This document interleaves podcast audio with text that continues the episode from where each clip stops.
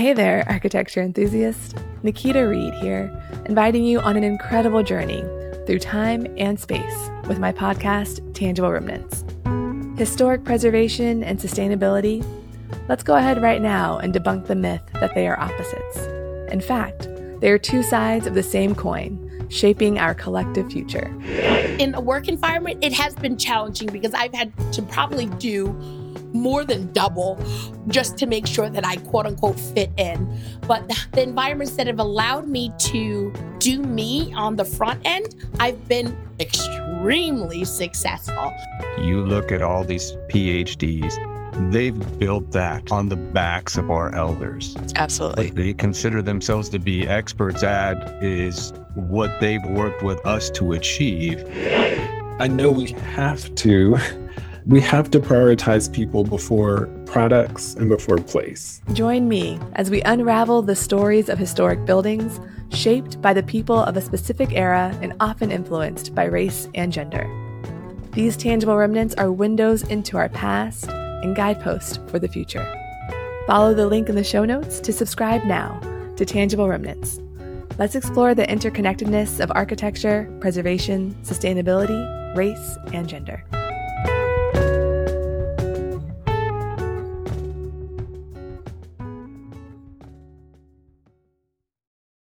I like how you didn't specify a cocktail shaker. You're like, it's just shaker. And you will Oh, it's figure a cocktail out. shaker. Aren't Well, you said cocktail. I mean, people will figure it out, but yeah. What?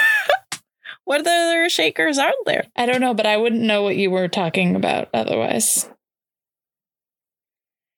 I'm Nerdy US, and I recently got a cocktail shaker for my birthday. no? Okay. It doesn't matter. It will become apparent, but I'm just, I was just.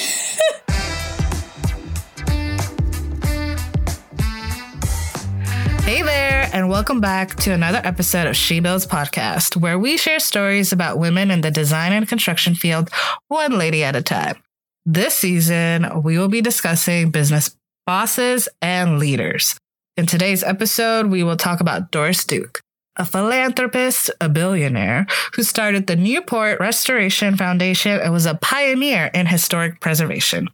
I'm Jessica Rogers, peak adulting by getting excited to use my new vacuum cleaner based out of, of Miami, Florida. I'm Lizzie Rar. I'm loving my new food processor in San Francisco. Oh. what does a food processor do? Chops things. Oh, interesting. I feel like I should say that I love my air fryer. Ooh. I mean, hey, why not? Well, I love my air fryer, and also I'm Nerjeri Rivas. I recently got a shaker for my birthday and have been enjoying a lot of different cocktails at home from Houston, Texas. Now for our disclaimer. The three of us are not historians, nor are we experts on this subject. We are just sharing stories about the information that we find about each woman. If we get our facts a little mixed up, please forgive us. Leave us a comment and we will all continue learning together. All right. So, our story begins in New York City on November 22nd, 1912, where Doris Duke was born. She was the only child to the James Buchanan, also known as J.B. Duke, and her mother, Nanaline Holt Inman Duke. So, who is J.B. Duke, you wonder? Well, I'm more wondering who Doris Duke is, but okay. now I guess I'm also wondering who JB Duke is. And also, who is Nanaline Holt Inman? That's a really peculiar name. I'm wondering where that's from. I'm wondering who every single person you've mentioned is. Tell us So- about all the characters. Najdi, you don't know who JB Duke is? Okay, I'll explain because this has to be known and it kind of explains the story of it. But before I get to JB, Nanaline, she was, you know, from Georgia. She was a widow before marrying JB. She also had a son, Walker, who was only 12 when Doris was born. But JB is who we want to talk about because that's where the good stuff comes from. I mean, you're saying his name in a way that I'm supposed to know who that is, but I do not.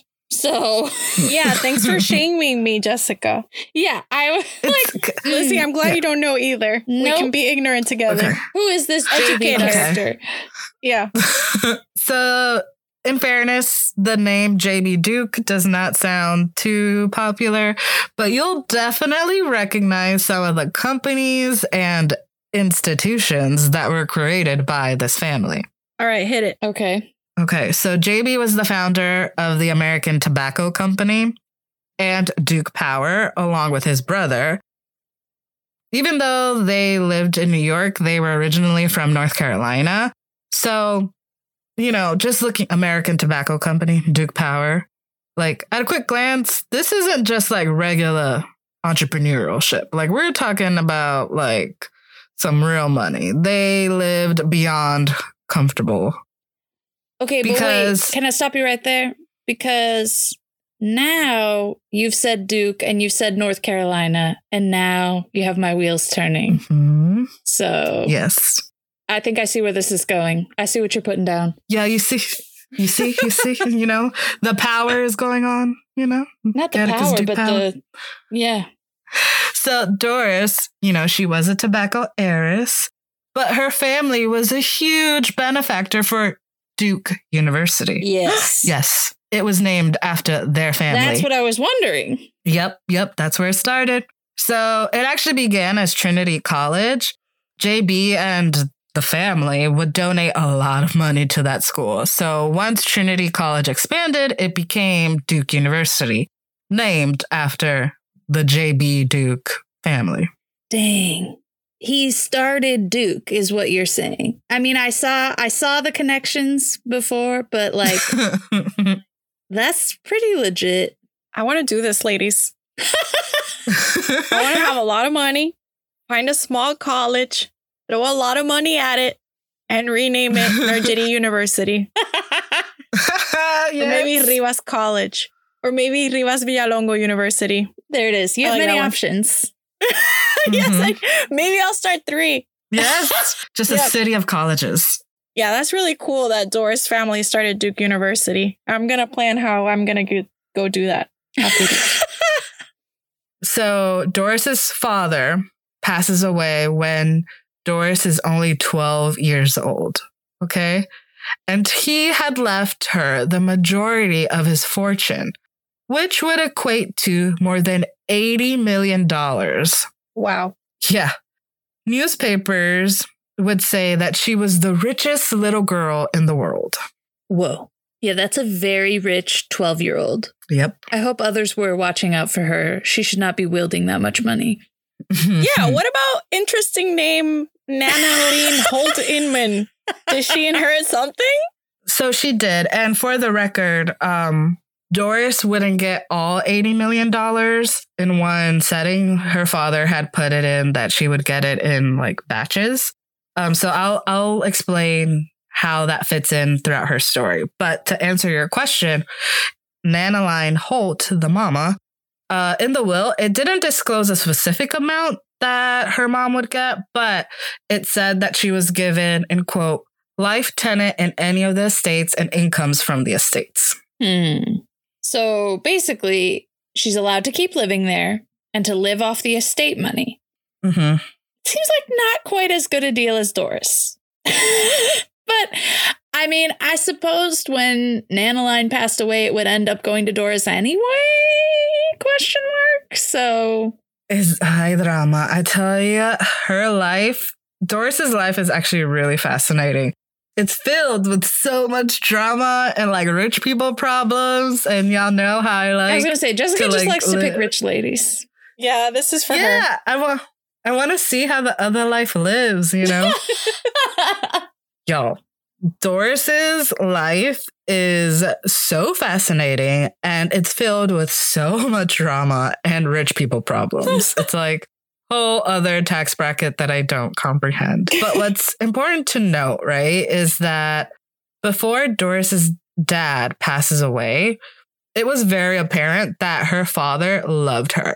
Like, I mean, besides, you know, the huge inheritance that, you know, came up after his death, but he would encourage her to sit on his business meetings. This is a Oh. kid. Oh. Yeah. Needless to say, his death was devastating to her, and her relationship with her mother was kind of strained. oh. It's like early bring your daughter to work day. I actually think that's kind of neat that he encouraged his daughter to sit on business meetings and that yeah. he seemed Mhm. to have high hopes for her. Yeah. Carrying his legacy, which is awesome. And I understand how losing a parent at a such a young age Yeah. would devastate anyone.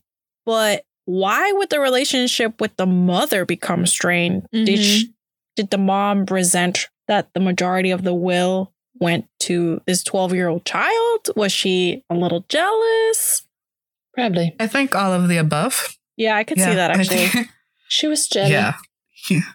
Um, like I mentioned before, right? Uh, Doris wouldn't get this big chunk of money all at once. Um, her the way that her inheritance worked was that it would come in three installments. Her first installment would come when she turned 21, and it was estimated to be around $10 million. That's fair. Yeah, I mean, like I said before, I was worried about this 12 year old going around with $80 million on her, but this makes a lot more sense. That's a lot of Build a Bear. Built a bears. Or like that American Doll series or whatever those Ooh, are. American Yes, Girl doll, yep. This first installment is where we begin to see Doris's philanthropic work. The following year, after receiving this $10 million check, she creates her first charitable foundation called Independent Aid Inc.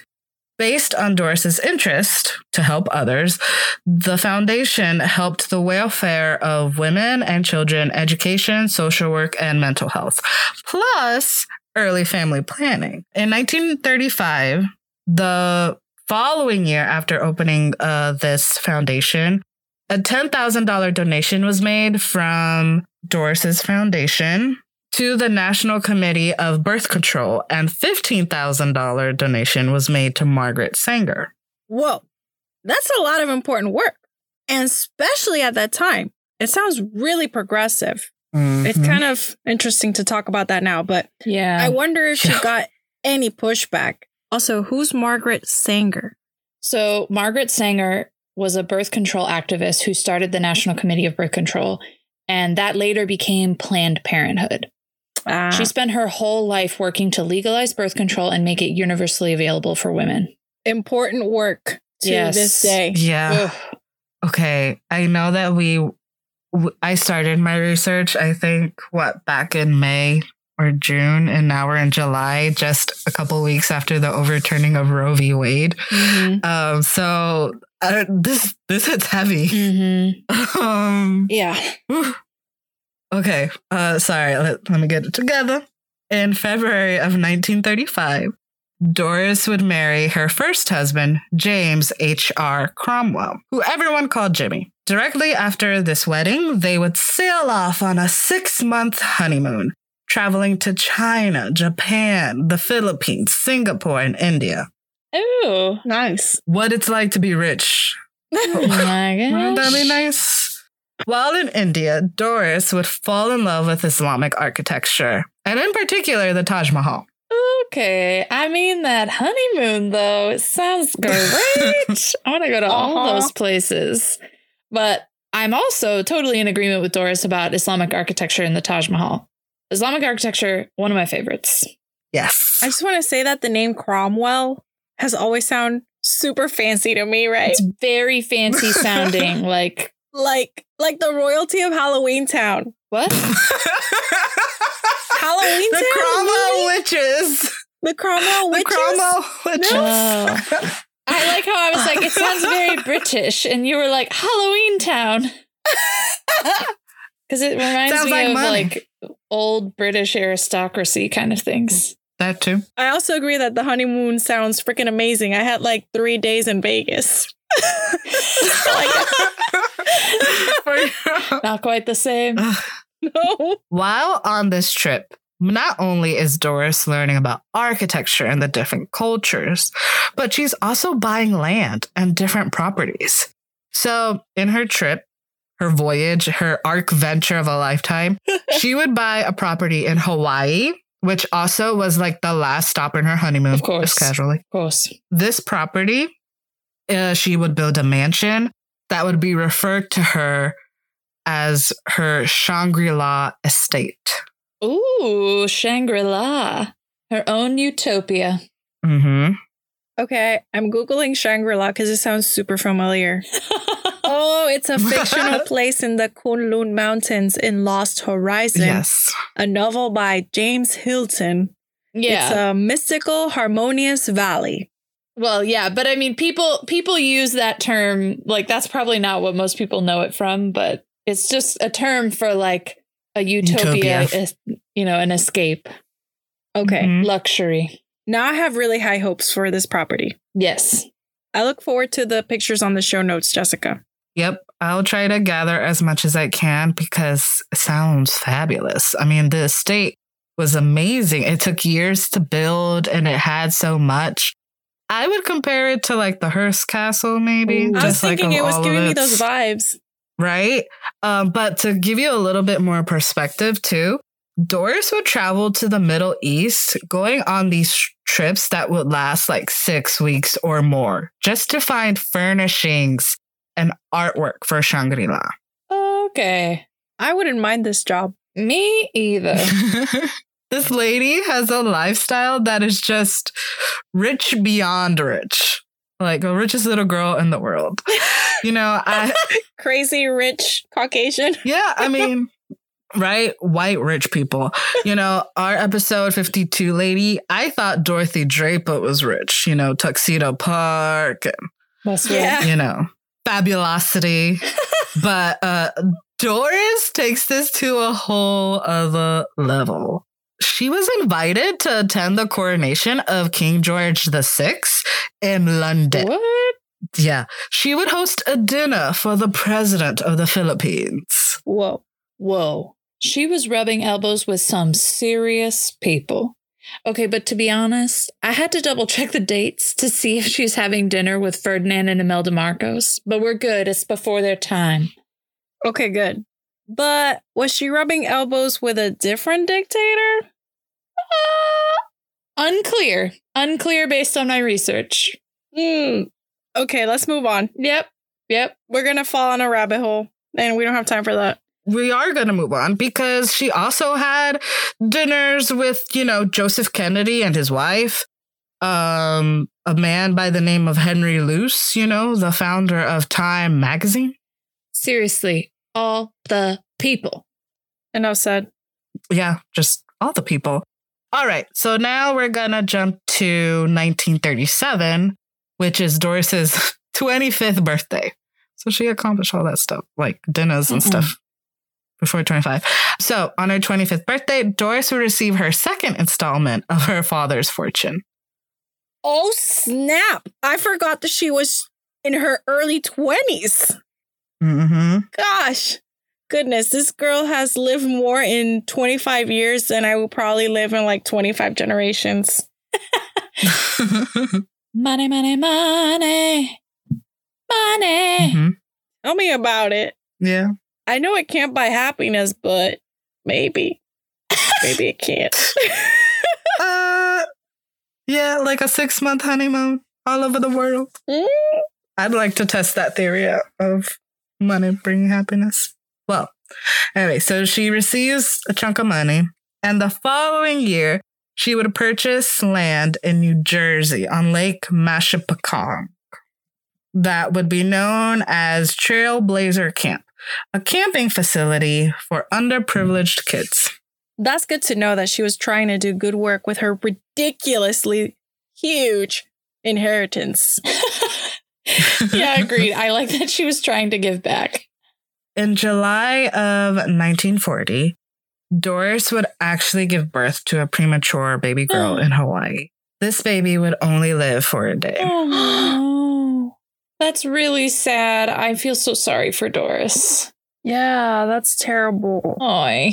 That would break my heart in so many pieces. Looking at her life retrospectively, I can see why this moment would change a lot or impact her life moving forward. But I get ahead of myself. Um, so we're in 1942. Doris turns 30 and she receives the remainder of her trust fund, which was estimated to be over $17 million. OMG, again, totally forgot that she was going to get more money. This is it, right? Like, no more, more money. We're done. Yeah, she's maxed out the Yeah. inheritance, right? So this is the last of her money, but it's not like she's gonna run out, right? She's got so much. Between 1944 and 1947, Doris would actually join the war efforts. She joined the United Seamen's Service. Ooh, the United Seamen's Service promotes the welfare of American seafarers, their dependents, and other people involved in maritime industry. Oh. So she wasn't like actually on the sea, she was supporting them from the land. She was supporting them. She, you know, in one account I read that she traveled to Egypt to be like the assistant director of the American Seamen's Club, operated by the United Seamen's Service. So, in this role, she would basically decorate the club house, arrange the dances, and entertain the visiting armed forces by playing the piano for all of the men in uniform. That sounds fun. I mean, yeah. And actually, before this, her efforts were also noted through other examples. So, after the attack on Pearl Harbor, Doris's 50 foot yacht was requisitioned by the War Shipping Administration, and they actually took possession of her Shangri La estate to use as a recreational facility for officers. Okay, well, first off, you know how we all have a yacht and a mansion to just, you know, offer up to the US military. But I think that's great that she's actually able to help out the war effort that way. Okay, so I need to post the letter from the War Shipping Administration because it's not like she donated. They asked for Doris's approval to use their yacht. Oh, I see. Can't wait to read that. Mhm. In 1951, the Independent Aid Inc., her first foundation that was renamed to the Doris Duke Foundation. Oh, putting her name on it, just like her daddy. I like this. Yes. Okay, so this foundation would do several great things over the years, like making several donations to historically black colleges and universities. Nice. Some of the properties that she owned, she would donate to the local schools. Like, for example, her 78th Street mansion was donated to NYU's Institute of Fine Arts, and it was renamed the James B. Duke House. Ooh, that's great. Preserving her family history and advancing education in one stroke. Very nice. Yeah. Wow, it sounds like her foundation did a lot of great stuff over the years. And we're just getting started. Okay, because in 1968, Doris established another foundation, the Newport Restoration Foundation. It's basically the heart of our story, if you will. This foundation came about as Doris started to notice the deterioration of Newport, Rhode Island's historical architecture. Ooh, I'm excited about the direction this is heading. Me too. So you see, Newport was kind of like Doris's summer residence. She never really cared for it, but when she donated the New York mansion to NYU, she needed a house to store the art collection that it held. so in comes Newport, Rhode Island, and the Rough Point House. Okay, well, Newport was definitely the summer hangout of New York's elite at that time. Again, I know I've talked about it before, but if you watch The Gilded Age, you know what I mean. But mm-hmm. also, can we talk about like a casual need for an art collection storage? So let me just buy a house over here to store my art. Right? Oh, I just donated my art storage house. Now I need to find another. What a drag. Mm. Oh, What a drag. And on top of that, in Newport, Doris is witnessing these dilapidated 18th century homes that were along the Thames Street waterfront and historic hill neighborhoods. They were getting demolished to make way for roadway widening. no. Sounds sad to lose that history. That's really Mhm. heartbreaking. Yes, it does. Um, so, in response to these urban renewal efforts to create roadways and highways, Doris steps in and she starts her foundation. Do it, Doris. Yeah. Yes. Okay. So Her way of operating this foundation was also very interesting. So, get this. She would basically buy all of these properties and restore them. She then does a lease to tenant steward agreement, which I think it means that she would lease the properties to tenants and they would agree to maintain the properties. That's really cool. And I mean, we know she had the money to be able to just buy properties up, right? But I like that she also focused on finding people who would help maintain them or enjoy them, right? But with the idea that mm-hmm. she would continue to keep the historic elements of and her foundation would help with the upkeep. It also sounds like a good way to get the community involved in the projects as well. Mm-hmm. Mm-hmm. For them to have a stake in the game and care for the renovations. Yeah. It's also really interesting how involved she was with the process of the restoration of these projects. She would document and receive first-hand accounts from the architects and the tradesmen that worked on the properties. She would meet regularly to review drawings. She would visit the building sites. She would also work with the local architectural historians to ensure that there were accurate restorations. What a great architecture restoration business model! Since I love history so much, for a time I was actually wondering if I should do a master's in architecture restoration. Now Doris is making me have ideas and second thoughts. yeah.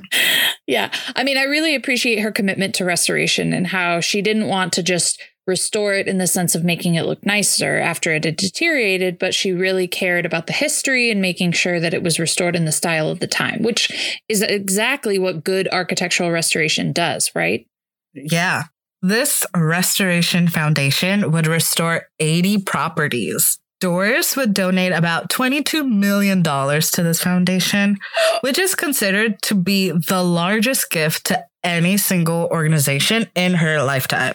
Wow. Amazing. Lizzie, were you saying we need to go to Newport? Uh, I yeah. think you're right. I think we need to add that to our ARC adventures list. Yes. I've always heard that Newport was super cute and like a fun place to visit. Now I definitely think we have to go. Yeah, I want to see the houses. Um, also, I just, it's hard to imagine all of that money, but I love that she's putting it into good use and doing so much because the foundation, they would also, they would restore the homes in clusters and specific neighborhoods.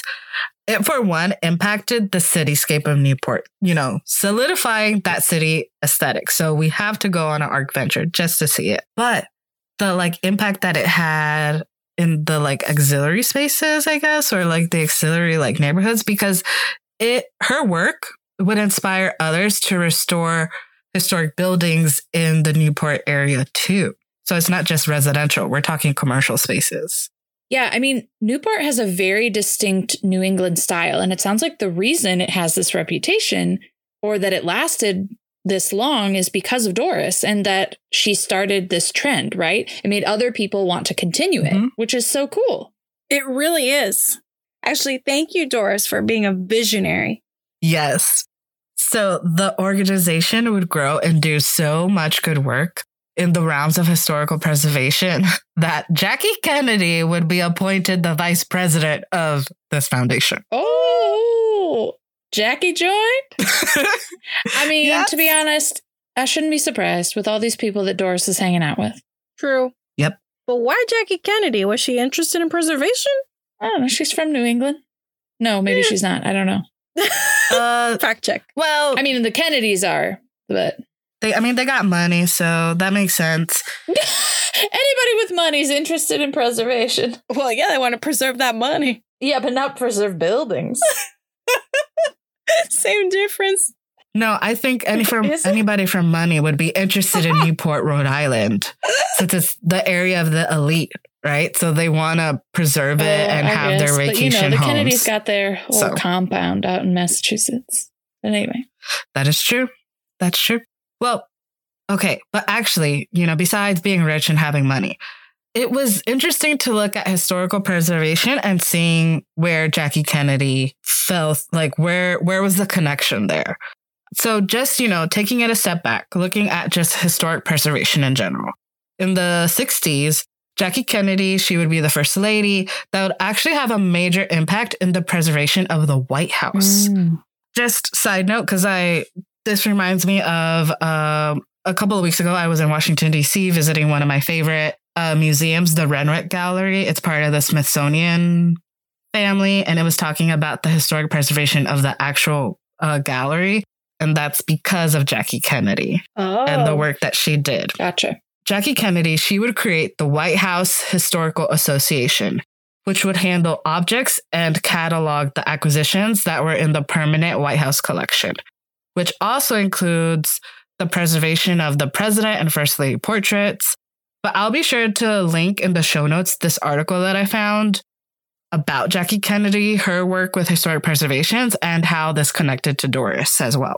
That's super interesting. It sounds like Jackie and Doris had similar passions about preserving historic items, whether it was architecture, art, or artifacts. That's really cool. yeah, I'm so glad Jackie took this initiative on. Mm. In October 28, 1993, at the age of 80, Doris would pass away with a net worth of nearly $1 billion. This $1 billion net worth filled with properties and foundations and organizations that she had created and established, and her inheritance, because, you know, she didn't start from the bottom. She was already there when she was born. All of this would be bequeathed to Bernard Lafferty, her butler. Her butler. Yes, her but and you know her butler wasn't this like spring chicken young guy that could live it up.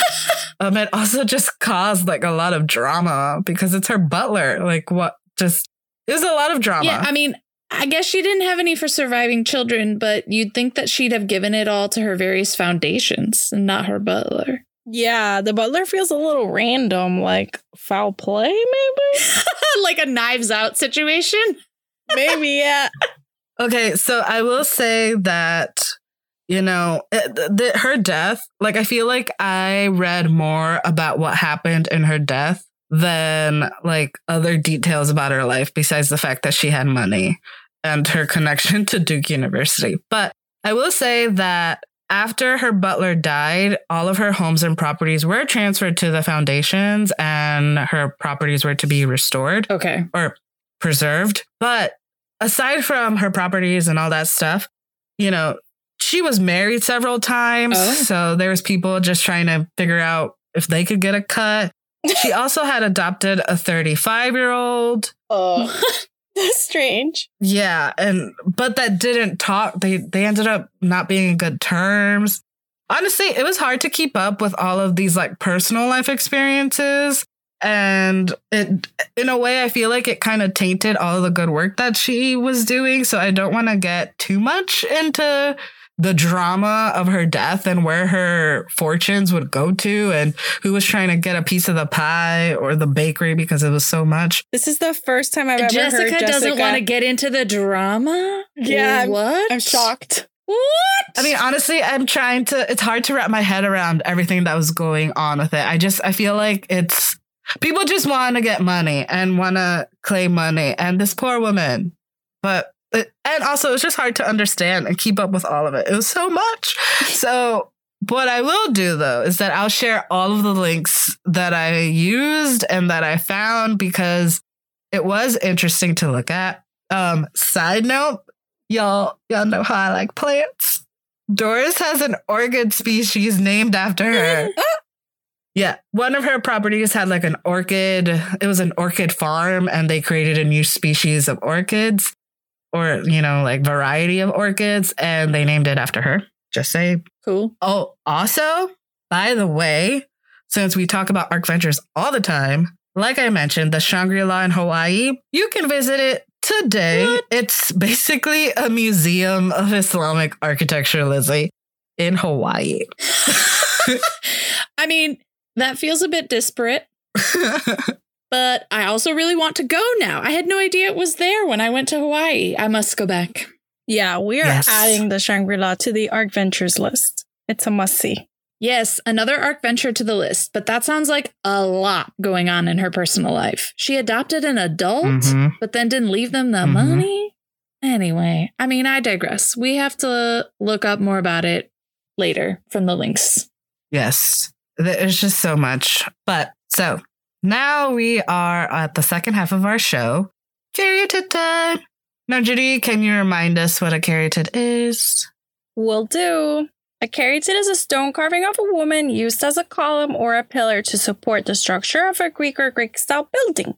In each episode, we choose a caryatid, a woman who is working today, furthering the profession through their work, and who ties into the historical woman of our episode. All right.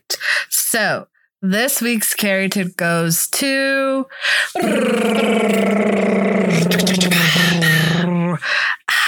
Nikita Reed. Okay, I'm so excited to talk about Nikita because Nikita Reed, she is an architect and an associate at the firm Quinn Evans, which this firm it focuses on the intersection of architecture, historic preservation, sustainability, and it also talks about issues regarding race and gender. Okay, so the firm is cool. Nikita's also cool because she, you know, got her bachelor's of science in architecture at the University of Virginia in 2006. She has a master's of architecture and a master's of science in historic preservation at the University of Pennsylvania in 2010. Just recently in 2022, she won the AIA Young Architect Award.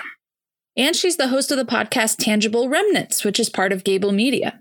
Yeah. Yeah, her show is so cool. It talks about historic preservation, race, and gender. She has some pretty cool guests and episodes, so be sure to check it out. It's basically Yes. everything I like. yep. History, architecture. What's not to love? So, yeah, Nikita, she is based out of the DC, Maryland, Virginia area. I've actually heard her speak about her work um, a couple years ago before I realized who she was. Like, I just remembered this morning, I was like, I've heard her speak, I've heard her give a presentation. But what also came up since she is one of our Gable Media sisters, it was noted that Nikita was actually featured in the Future Rising series, which is basically a collaboration between Hearst Media and Oprah.com. Ooh. So there is a little spotlight on Nikita and her work. So this could have been an Agora because she's just killing it in 2022. nice. Congratulations, Nikita. Yeah. Before we sign off, we want to give thanks to CMYK for the music, John W., our technical producer, and most of all, we want to thank you all for listening. We hope you've enjoyed learning about rich ladies like Doris Duke and her fortunes, and um, you got to learn a little bit of Nikita, our Gable Media sister, along with our banter, and that you're inspired to find out more about them and our other amazing professional ladies.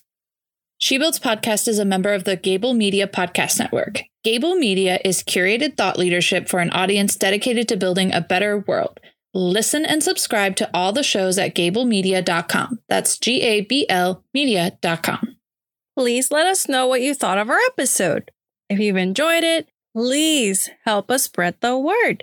Tell your friends, your rich people, your organization starters, your philanthropists. Give us five stars on iTunes and Spotify. Write us a review. This all, really, all of it helps us reach a wider audience and for more people to learn about these amazing ladies with us. We're excited to hear from you and for you to come back and keep learning about women bosses with us. You can email us your thoughts at shebuildspodcast at gmail.com, leave a comment on our website, shebuildspodcast.com, or follow us on Instagram and Facebook at shebuildspodcast and on Twitter at shebuildspod. Ta-ta! Papa JB Papa Buchanan, Doris's father, loved her daughter. I mean, like uh, loved her, right? He would encourage her to you sit. said her. d- you- her daughter. Okay, sorry. You said a lot of I feel like today my I said a lot of things. My mind is very jumbled today. It's very like scrambled eggs. So I'm says gonna the girl say who's allergic to eggs. I know.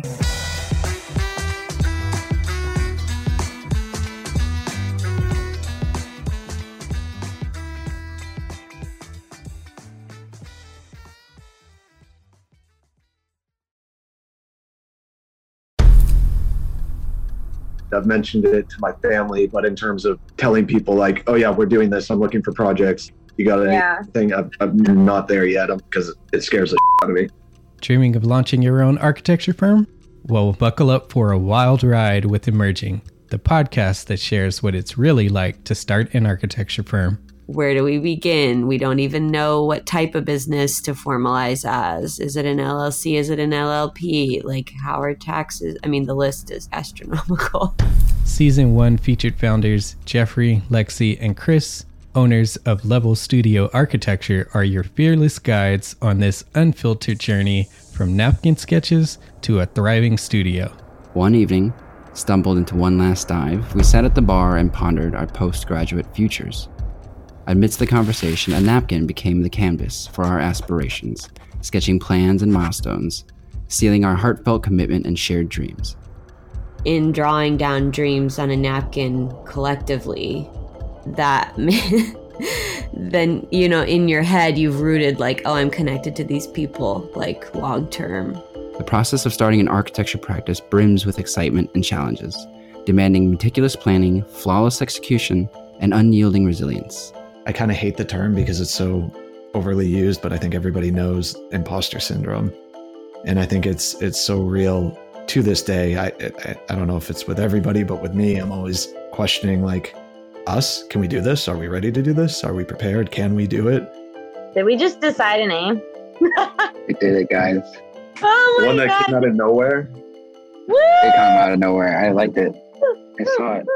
Ready to turn your aspirations into reality? Follow the link in the show notes to subscribe to Emerging and chart your own path to architectural success.